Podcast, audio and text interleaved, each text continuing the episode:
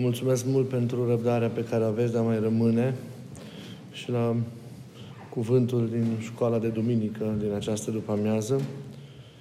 În mod normal am zis că după sărbătoarea Învierii, după Duminica Sfântului Toma, vom începe să călătorim din nou în, pe ultimul parcurs al uh, acestei ascensiuni spirituale pe care noi urmărim prin analizarea decalogului.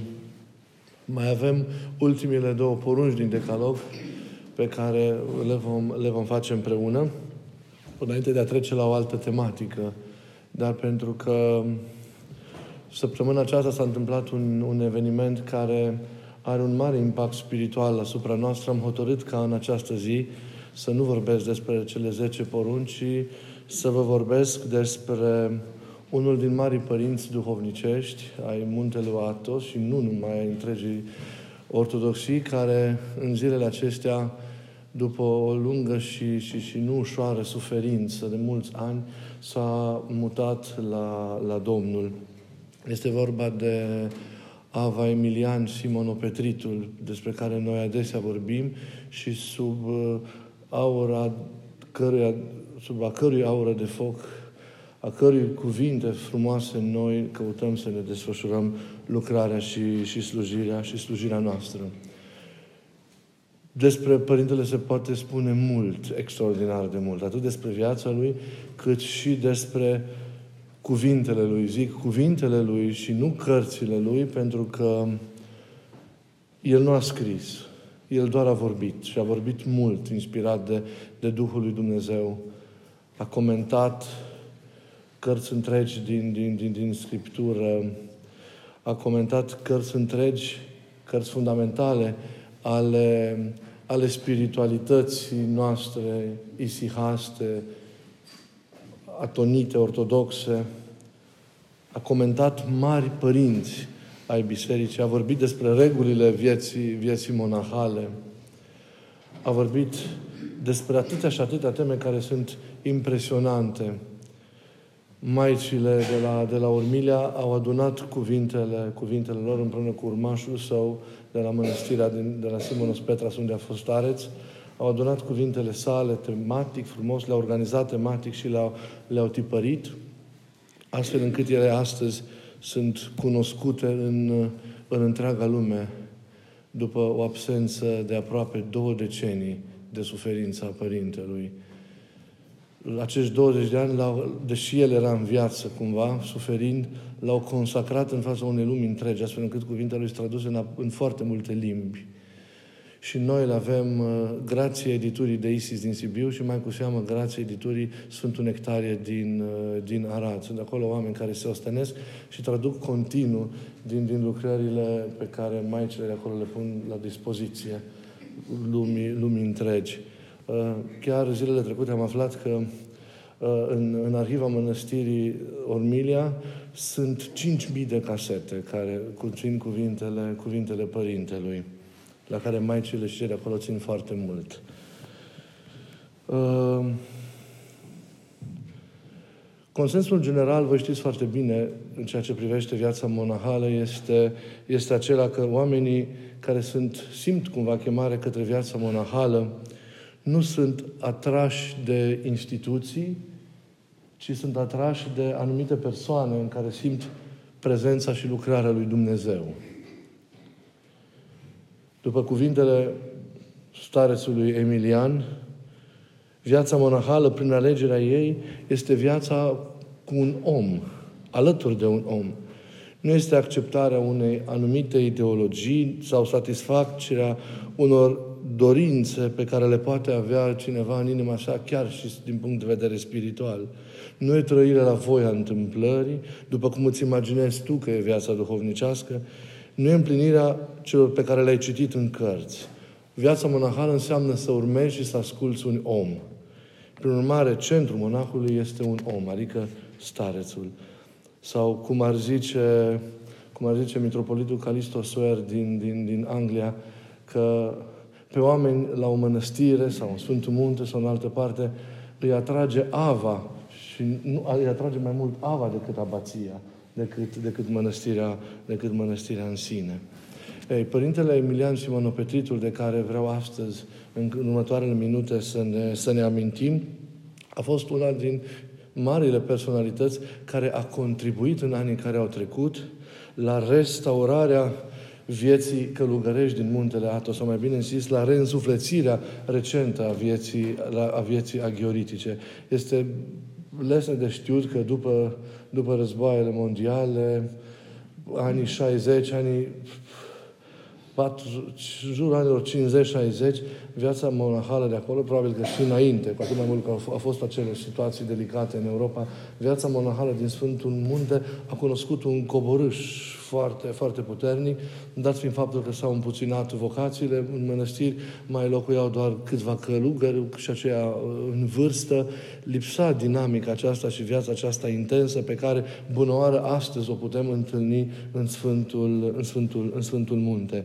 Și cei care sunt apropiați de Sfântul Munte și cunosc spiritualitatea acestuia, știu că această reînsuflețire care s-a produs în Sfântul Munte și a cărei, a cărei efect o, o îl simțim și astăzi, această reînsuflețire a, a Sfântului Munte s-a produs în, între anii 60 și 70 și prin anumite personalități foarte harismatice care au, au dus acolo o lucrare duhovnicească intensă sau mai bine zis, au avut, au avut o experiență duhovnicească intensă adunându în jurul lor ucenici și, și, și dând un nou, un nou impuls și o nouă direcție experienței vieții duhovnicești uh, de acolo. Există un, un mare izvor intern și există câteva izvoare externe foarte importante și marele izvor intern al, al, al reînvierii, să zicem așa, în acei ani a vieții călugărești din, din Sfântul Munte a fost Părintele Iosif Isihastul, pe care iarăși mulți dintre noi îl știm și pe care îl iubim foarte mulți și ai, că, ai, căror, ai cărui ucenici au repopulat între, între anii 1972 și 1986 87, șase din mănăstirile, din mănăstirile atonite. La moartea sa, uh, Părintele Iosif le-a zis ucenicilor săi că el nu vrea ca ei să rămână adunați într-o obște, într-o comunitate ci vrea ca ei să meargă fiecare și să se relocheze și să ducă mai departe din experiența pe care ei au trăit-o împreună, astfel încât petrecerea unei, unui număr restrâns, mai puțin decât degetele mâinilor noastre, în jurul Ave Iosif, uh, a fost o experiență unică, a fost o experiență singulară, dar care însă s-a perpetuat, s-a multiplicat în, în celelalte misiuni și lucrări pe care ucenicii săi le-au împlinit activând, în, în repet, în, în, în șase din, din, din mănăstirile unde ei au ajuns stareți după, după moartea sau mutarea la cer a bătrânului lor.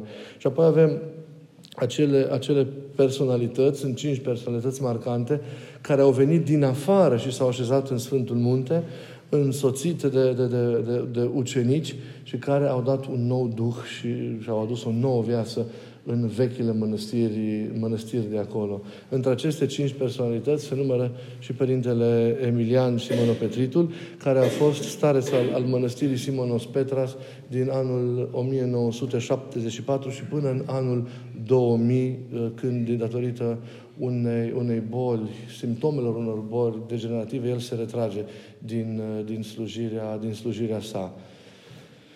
Uh, facem, încercăm, uh, încercăm, pornind și eu de la scrisul altora, să, schi, să schițăm așa în câteva cuvinte uh, drumul vieții pământești al, al Părintelui Emilian, după care vreau să, să, să vă pun la suflet o experiență fundamentală pe care, pe care bătrânul a trăit-o în iarna anului despre care noi am mai vorbit, dar la care m-am gândit mereu în aceste zile în care cumva prin rugăciune, neputând fi acolo, l-am însoțit și noi uh, pe drumul, pe drumul veșniciei, pe care bătrânul a trăit-o în iarna anului 1961, la scurt timp după tunderea sa în monahie și după hirotonia sa într-o, într preoție.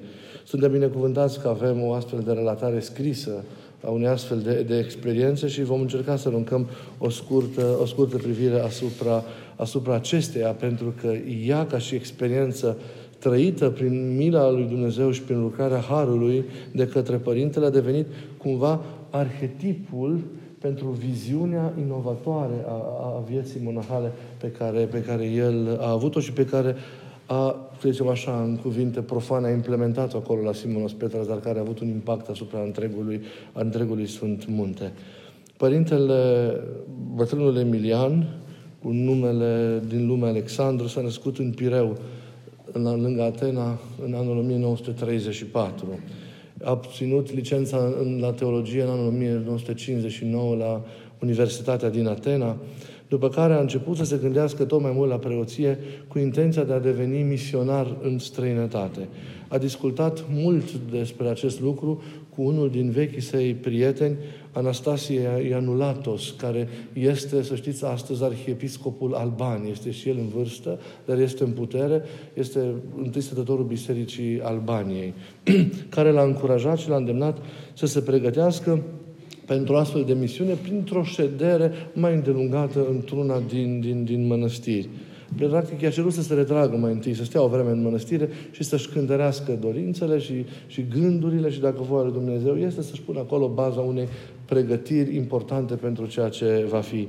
Și Ioanatus i-a recomandat să ia legătura cu un nou episcop de atunci din Tricala, din Grecia, care credea el va putea să-l ajute pe, pe, pe tânăr în, în, în drumul acesta de început al vieții monahale.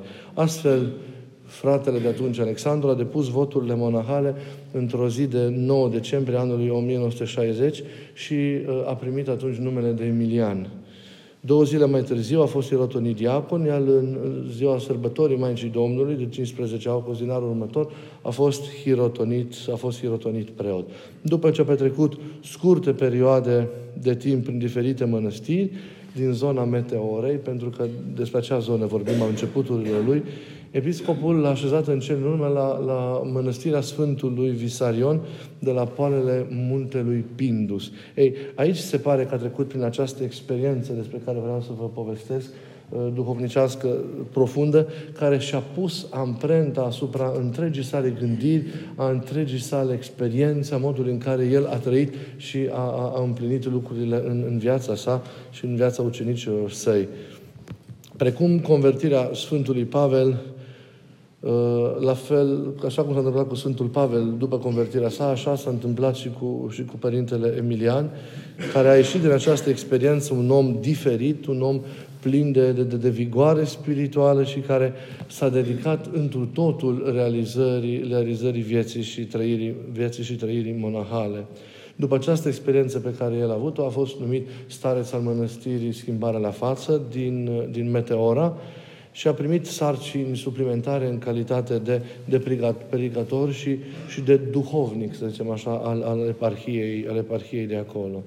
Era, și amintesc toți ucenicii săi de el, un vorbitor, un vorbitor strălucit care te fascina cu cuvântul lui, care ieșea să izvora mereu din experiența vie pe care el o trăia în, în, în, inima, în inima lui și a cucerit foarte mult din regiune, foarte mulți în timp l-au, l-au ascultat și l-au, și l-au urmat și încetul cu încetul a pus baza unei, unei opți monahale, monahale acolo. Uh, crescând, cum știm foarte bine că mulți ați trecut și astăzi pe acolo și ați văzut ce e, dar în anii de atunci, crescând foarte mult presiunea turismului în zona aceea a, a, a meteorelor, Părintele a acceptat invitația pe care administrația Sfântului Munte i-a făcut-o de a se strămuta cu întreaga sa comunitate pentru a repopula și a da viață unei vechi și, și, și frumoase mănăstiri de acolo, mănăstirea Simonopetra. Și Părintele, în acel an, 1973, pleacă împreună cu ucenicii lui din Meteora și se, se așează la Simonopetra în muntele, în muntele Atos. Ei, acolo păstorește, Uh, până, la, la momentul, până în momentul retragerii sale uh, din, din slujirea de, de stareț petrecută în anul 2000, deși începuse tot mai mult să se retragă și să renunțe din anul 1995. Aceea a fost tranziția până în momentul anului 2000, când locul slujirii sale a fost luat de, de ucenicul său, Părintele Elisei, Elisei, care este și astăzi uh, starețul mănăstirii Simono, Simono Petra. E foarte important să reținem uh, că Părintele a, a pus bazele și a întemeiat uh, varianta feminină a mănăstirii Simonos Petra, mănăstirea Ormilia, care este cu siguranță cea mai cunoscută și cea mai căutată cumva mănăstire, mănăstire de maici de pe teritoriul, de pe teritoriul Greciei și are acum un număr foarte, foarte mare de, de, de maici în jurul învățăturii Părintelui, care se consuma nu doar în Sfântul Munte, ci și în afară, unde mai era invitat ca să vorbească, s-a construit, s-a construit un nucleu de ucenițe, un nucleu de, de, de, de, de maici care au dorit să trăiască carisma aceasta a învățăturii Avei, Avei Emilian. Și Părintele a avut grijă mereu, mereu, mereu de ele, a luat un loc, o biserică veche părăsită, închinată în bune vestiri, care e în peninsula Halkidiki, nu departe de, de, de muntele Atos, în care la un moment dat le așează pe, le așează pe ele și apoi are grijă continuă acea, acea, acel schid, acea mănăstire era, este și astăzi socotit metocul mănăstirii uh, Simonopetra din, din muntele Atos. Și el mereu a avut grijă de cele două obști ale sale, care au fost obști frumoase și crescânde cu oameni, cu oameni deosebiți, oameni convertiți, oameni de, de, de mare calitate și de mare, să știți, echilibru, echilibru și profunzime spirituală, dar și, și culturală, că sunt nume mari care s-au convertit și au intrat în viața monahală uh, în jurul, în jurul părintelui Emilian. El, în momentul retragerii sale, merge la mănăstirea Ormilia, unde a petrecut acești, iată, aproape 19 ani de, de încercare și de cruce în, în viața sa, îngrijit fiind de mai până în ultima clipă, până în acum două zile, când a fost înmormântat acolo la umbra bisericii din Ormilia, care este ctitoria sa. Momentul despre care vreau să, să, să vă vorbesc și care a fost așa de temelie pentru viața și experiența sa duhovnicească, uh, l-a găsit pe, pe, pe, pe, pe tânărul monah și preot de atunci într-un moment de încercare, în un moment de, de, de, de, de, de profunde mutații în viața sa interioară. Suntem cu toții siguri că el simțea o chemare intensă pentru viața monahală și o trăia profund, era un tânăr strălucit, cum îl știm prea bine și cum vorbeau toți despre el, de viitor, activ, și care nu avea de gând în momentul respectiv să-și petreacă viața într-o mănăstire dărăpânată oarecum din Tesalia, cum era mănăstirea în care l-a așezat atunci episcopul. Mai mult, prietenii săi monahi nu s-au dovedit pentru el modele de inspirație și nu a durat mult până el începuse să-și facă planuri de studii în Germania și, și în alte părți.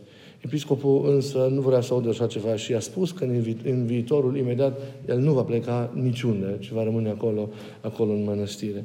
Aceasta a fost o perioadă de, de, de, de mare tulburare pentru el și ne gândim la el ca tânăr preot de 26 de ani cât avea, cât avea atunci, o perioadă dificilă, marca, marcată de, de o singurare din aceasta tot mai apăsătoare, de senzația că s-a rătăcit, de senzația că poate cumva era într-o obsedație de deziluzie.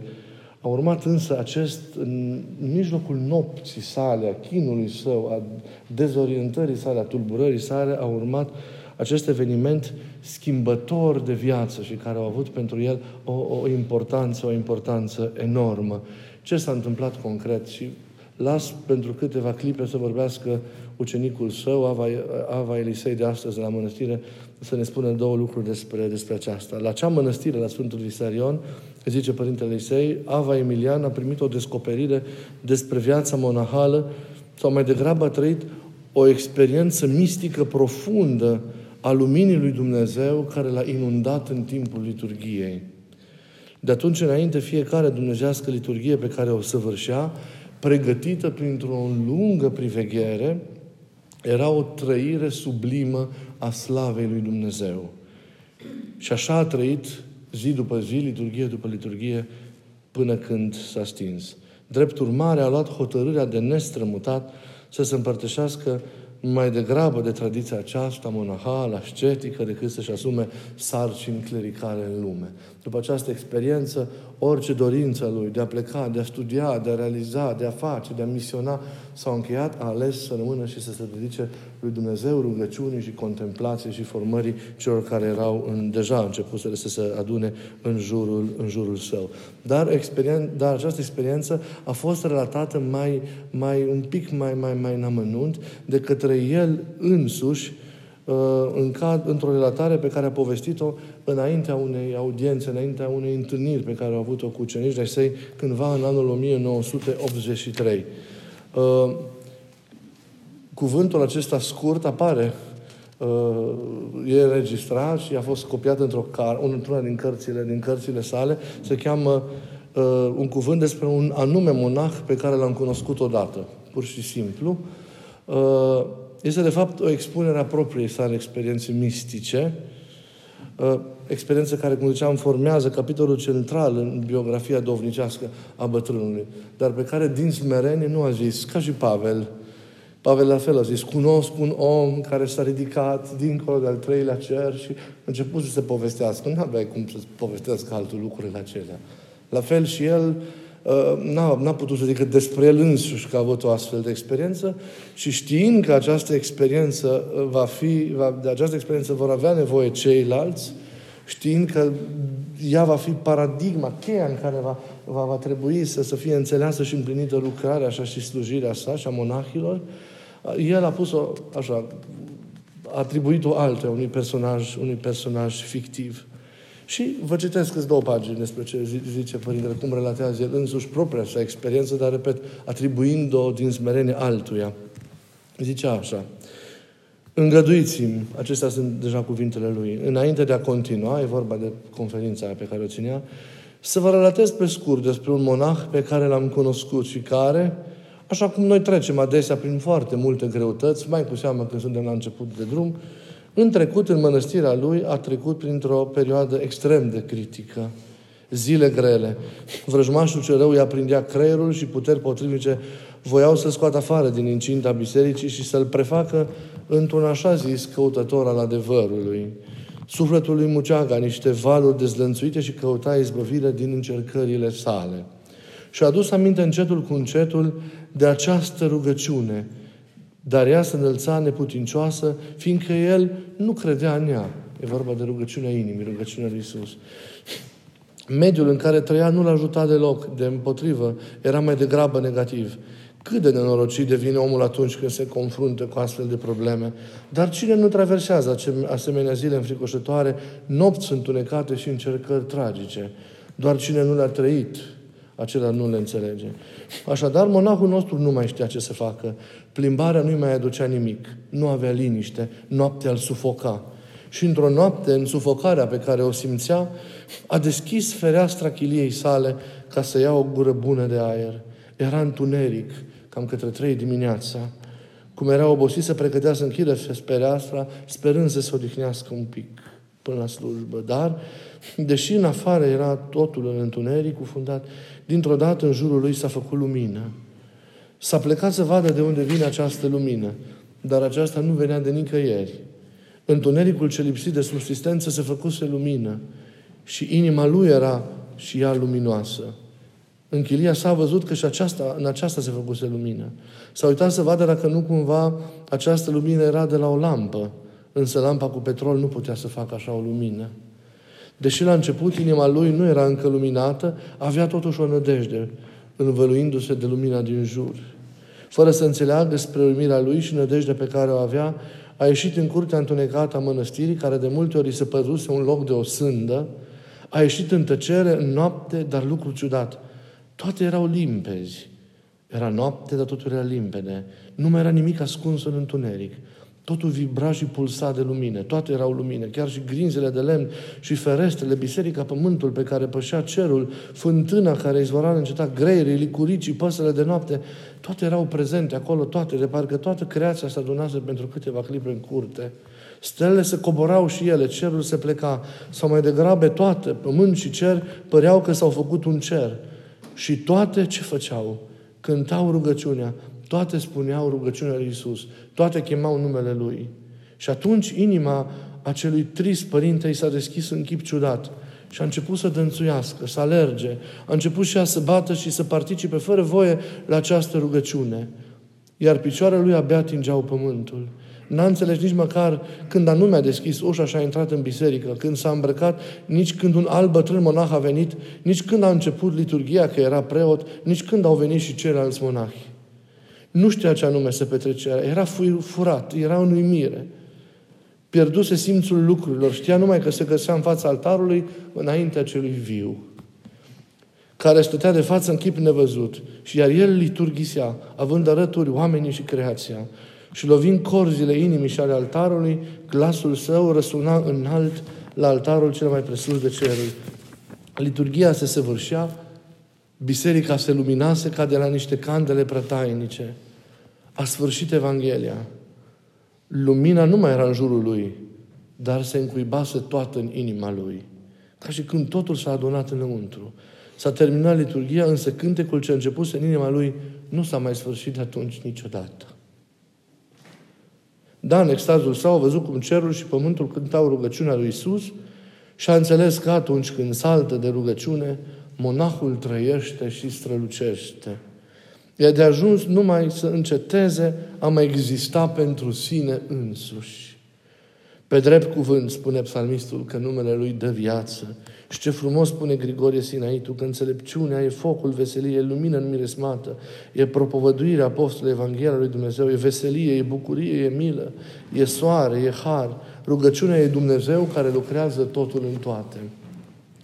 Da, de-a lungul viacurilor prin rugăciune, biserica pe de o parte vorbește cu Dumnezeu, iar pe de altă parte entuziasmează și îndumnezește prin ea pe copiii săi. Și acum, deci, ce să spunem despre minunatul dar al Harului Dumnezeu pe care ne l-a dat nouă?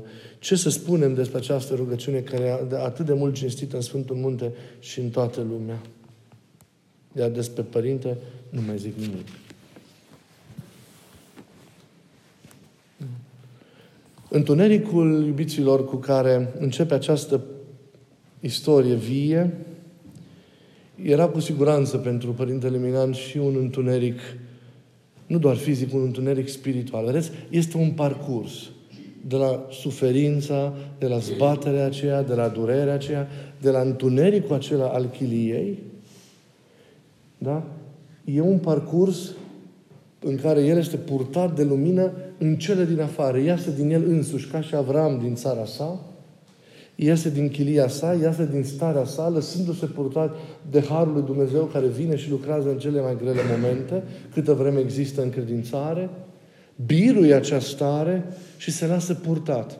Se lasă purtat și este, vedeți, un parcurs ascendent de la chilia lui până la altarul, până la altarul liturgiei un parcurs în care vom vedea să apare rugăciunea, vedeți, în care rugăciunea este rostită de întreaga creație, el, este, el însuși se transformă în rugăciune, iar rugăciunea și veghea și toată atenția lui, încordarea celor ore, că a durat câteva ore experiența, aduce, aduce cuvântul acesta, da? chemarea aceasta a numelui. Și apoi totul merge înspre biserică, înspre altar, înspre liturghie, unde el are experiența de plină a luminii și a întâlnirii cu, cu Mântuitorul Hristos. Deci întunericul cu care se începe este și fizic și spiritual. În întuneric identificăm figura unui singuratic, coborând în noaptea întunecată, a părăsirii lui Dumnezeu, a încercărilor, a tulburărilor, a greutăților. Este, dacă vreți, un episod, zic tâlcuitorii, de, de pătimire așa lui Isus, amintind, ne, ne amintește cumva de noaptea din grădina, din grădina Ghețimani și de episodul acesta teribil care premerge răstignirii și în timpul căreia soarele s-a întunecat și e totul învăluit de, de, de întunericul acela prea gros, știți foarte bine, și de nepătruns. Ei, în relatarea aceasta, întunericul deodată risipit de, de apariția luminii dumnezeiești, a slavei nepământești. Și se vede o progresie, vă și spuneam, de la vederea aceasta luminii la auzirea cuvântului. Iar acest model asemănător continuă în Noul Testament, la schimbarea la față, de exemplu, unde vederea luminii precede sunetul vocii Tatălui.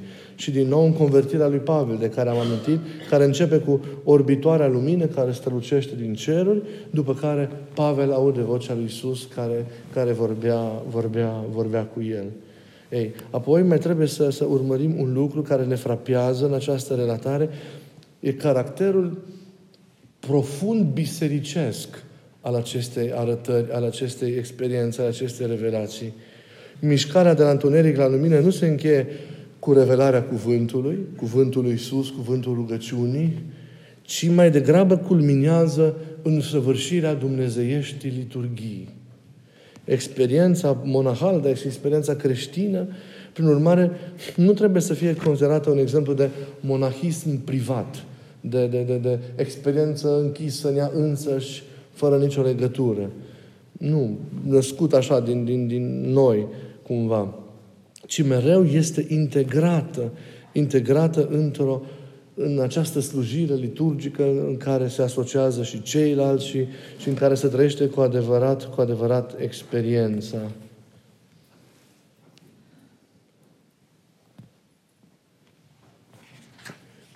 Aude rugăciunea, primește darul rugăciunii inimii. Acela e momentul în care Părintele a primit acest dar al rugăciunii inimii, după care vine trăirea aceasta a liturgiei. Darul acesta al rugăciunii are mereu ca finalitate liturgia.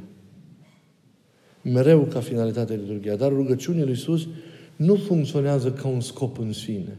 Vă spuneam mereu că și rugăciunile noastre și privegherile noastre și tot ceea ce facem nu, facem, nu funcționează ca niște scopuri în sine, ci toate conduc înspre muntele experienței care este dumnezească, dumnezească liturghie și care este mereu în centrul vieții și al experienței noastre creștine. Deci rugăciunea lui Isus este mai degrabă o introducere la liturghie, ceva ce pregătește liturghia. Este un preludiu, o vertură, un rit de trecere la săvârșirea aceasta a dumnezeieștii liturghii în care Părintele are experiența aceasta, aceasta extraordinară a întâlnirii și a unirii cu, cu Hristos. Ei, acest parcurs pe care El îl face și care este fondator pentru viața sa, se regăsește în cuvintele sale și în modul în care el construiește, bazându-se pe vechea tradiție călugărească, viața ucenicilor, ucenicilor săi. Și Părintele punea un accent deosebit, de exemplu, noi vorbim că noi monahii ne întâlnim în biserică de dimineață, de când este noapte și facem slujba mezonoptici, în fiecare zi facem utrenia, facem ceasurile și apoi liturgia. Părintele insista mereu ca rânduiala de rugăciune la timpul nopții, din timpul nopții să fie făcută corespunzător ca o pregătire a experienței, a experienței din biserică. Cu alte cuvinte, în inima nopții sau în funcție de râvna care o are, măcar cu două, trei ore înainte, monahul se trezește, se pregătește și începe rugăciunea sa în chilie, începe căutarea lui Dumnezeu în chilia sa. Și facem acolo canonul de rugăciune, rânduiala, după care ieșim din chilia noastră, din ceea ce este al nostru și mergem, spășim încetul cu încetul, cu rugăciunea în inimi, asociindu-ne întregii creații, tuturor fraților noștri în credință, pentru întâlnirea cu Dumnezeu în templul Său. Și apoi vine o pregătire mai apropiată, care se face prin utrenie, prin ceasuri, prin celelalte uh, rânduieli, ca totul să culmineze apoi cu dumnezeasca, cu dumnezeasca liturghie. Săvârșirea zilnică a dumnezeieștii liturghii, cu participarea întregii opt a comunității, a celor care erau cazați în, în mănăstire, era o condiție pe care uh, Părintele Lenean o punea și peste care nu trecea, nu vrea să treacă niciodată. Nu poți să stai în mănăstire fără a participa la rânduiala ei și mai cu adevărat la săvârșirea dumnezeieștii rugăciuni. Noaptea aceea, orele acelea de pregătire din chilie, trebuiau petrecute în rugăciune, lecturi duhovnicești. Noi ști, voi știți că noi de multe ori am vorbit despre ceea ce înseamnă experiența canonului de rugăciune, care nu înseamnă doar câteva rugăciuni spuse una după alta în graba asta de a, de, de, de, de a merge, merge la serviciu sau de a începe propriu zis experiența în afară a unei, a unei zile. Și este vorba de a împlini cu așezare și cu rânduială această experiență a rugăciunii pe care și voi e bine, poate nu în măsuri în care ea se întâmplă în mănăstiri, dar și voi în viața voastră de, de, de toată ziua e foarte important ca să, o, ca să o împliniți. De aceea vă rog și încă o dată și eu mă declar uh, împotriva unei rugăciuni de dimineață spusă în grabă. Faceți loc rugăciunii, faceți loc timpului Dumnezeu în viață. E bine și seara, e bine oricând dar jerfiți timpul acesta. De aceea vă rog și vă, încă o dată vă subliniez că normalitatea unui canon de rugăciune este dimineața în zori, înainte de a începe tot programul și el în timp trebuie să crească furând tot mai mult din timpul, din timpul unei nopți. Că apoi te rogi în alte momente, e altceva. Dar acela este timpul pe care îl dai lui Dumnezeu primul la care tu te gândești cu minte odihnită, înspre care îți îndrepți toate forțele inimii tale, ale minții tale, ale, ale, ale, ființei, ale ființei tale. Deci toată truda aceasta de noapte, de dimineață, este o pregătire pentru dumnezeasca, pentru o dumnezească liturghie. Ei, zicea apoi Părintele că pentru că vremea liturgiei este vreme de descoperire a lui Hristos. Vreme de împărtășire de El, de unire cu El. Și tot Părintele zicea, bineînțeles, în funcție de pregătirea fiecăruia la chilia sa. În funcție de, de modul în care te-ai pregătit, te vei și împărtăși de Hristos, în sensul în care îl vei simți, îl vei întâlni, vei, lua, vei beneficia de experiența asta vie și îndumnezeitoare a prezenței sale. Deci, modul în care noi îl simțim pe El în liturghie și în biserică depinde de modul în care noi priveghem de modul în care noi ne rugăm în casa noastră. O facem superficial, o rămâne mereu la suprafață și, cum zic eu, frângându-ne adesea în simple, în simple începuturi. Ei, iată, bineînțeles, multe se vor, se vor spune. Am vrut doar așa ca, ca un elogiu la adresa persoanei sale să amintesc această experiență și să vă îndemn să luați aminte la, la, la ceea ce a însemnat fundamentul lui ca program așa de, de viață călugărească, pentru că e un parcurs pe care și noi suntem împline, împline, cum să spun, datorați să-l împlinim. Viața noastră în maniera aceasta trebuie să se deruleze. De la rugăciunea Lui, de la rugăciunea Lui Domnului, conducând mereu spre liturghie.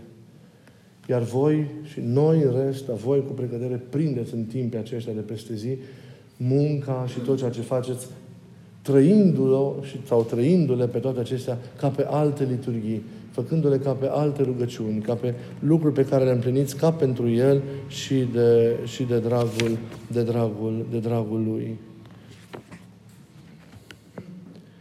Multe învăța Părintele pe, pe ei și vrea ca toți să aibă propria experiență a lui Dumnezeu și vrea înainte de toate să fie, să fie, să fie liberi. El însuși nu a căutat niciodată ale sale, ci din potrivă, și din potrivă, ci mai mult a încetat să mai trăiască pentru, pentru sine.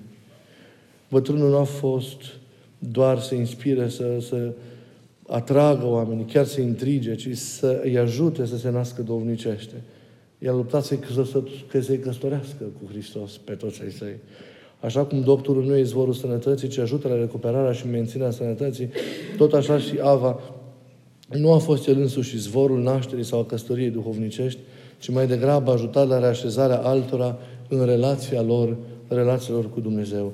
Ei voia, el voia ca toți, curățindu-se, să aibă experiența de plină a întâlnirii în fiecare zi și în fiecare clipă cu Dumnezeul, cu Dumnezeul cel, cel viu. Și a pus mult preț pe, pe, pe, pe libertate.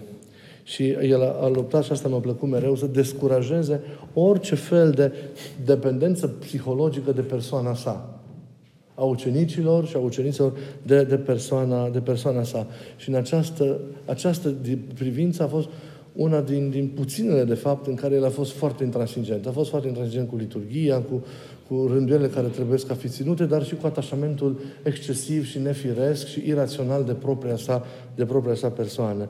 Celor care căutau, zic ucenicii, să-l atragă în arena vieții lor emoționale căzute sau să-l manipuleze prin dilemele lor pline de, pline de neliniște, centrate pe propria lor persoană, primeau de obicei un răspuns de la el simplu, fă ce dorești, fără să, să se explice sau să concret, când simțea că e vorba de așa ceva. Vorbea frecvent, de asemenea, despre plecarea sa. Și și-a provocat ucenicii să-și trăiască viața ca și cum el ar fi deja mort. Fiindcă mâine, le spunea el adesea, nu va mai fi. A învăța înseamnă a elibera, a școli pe ucenici pentru plecare. Iar un stăpân autentic ar trebui la sfârșitul poveștii să rămână singur. Și din acest motiv el spunea adesea că cel mai bun lucru pe care îl poate face un părinte pentru ucenicii săi este să-i lase la un moment dat pentru că aceștia să se poată îndrepta de bunăvoie către Dumnezeu și să creadă întru totul în El.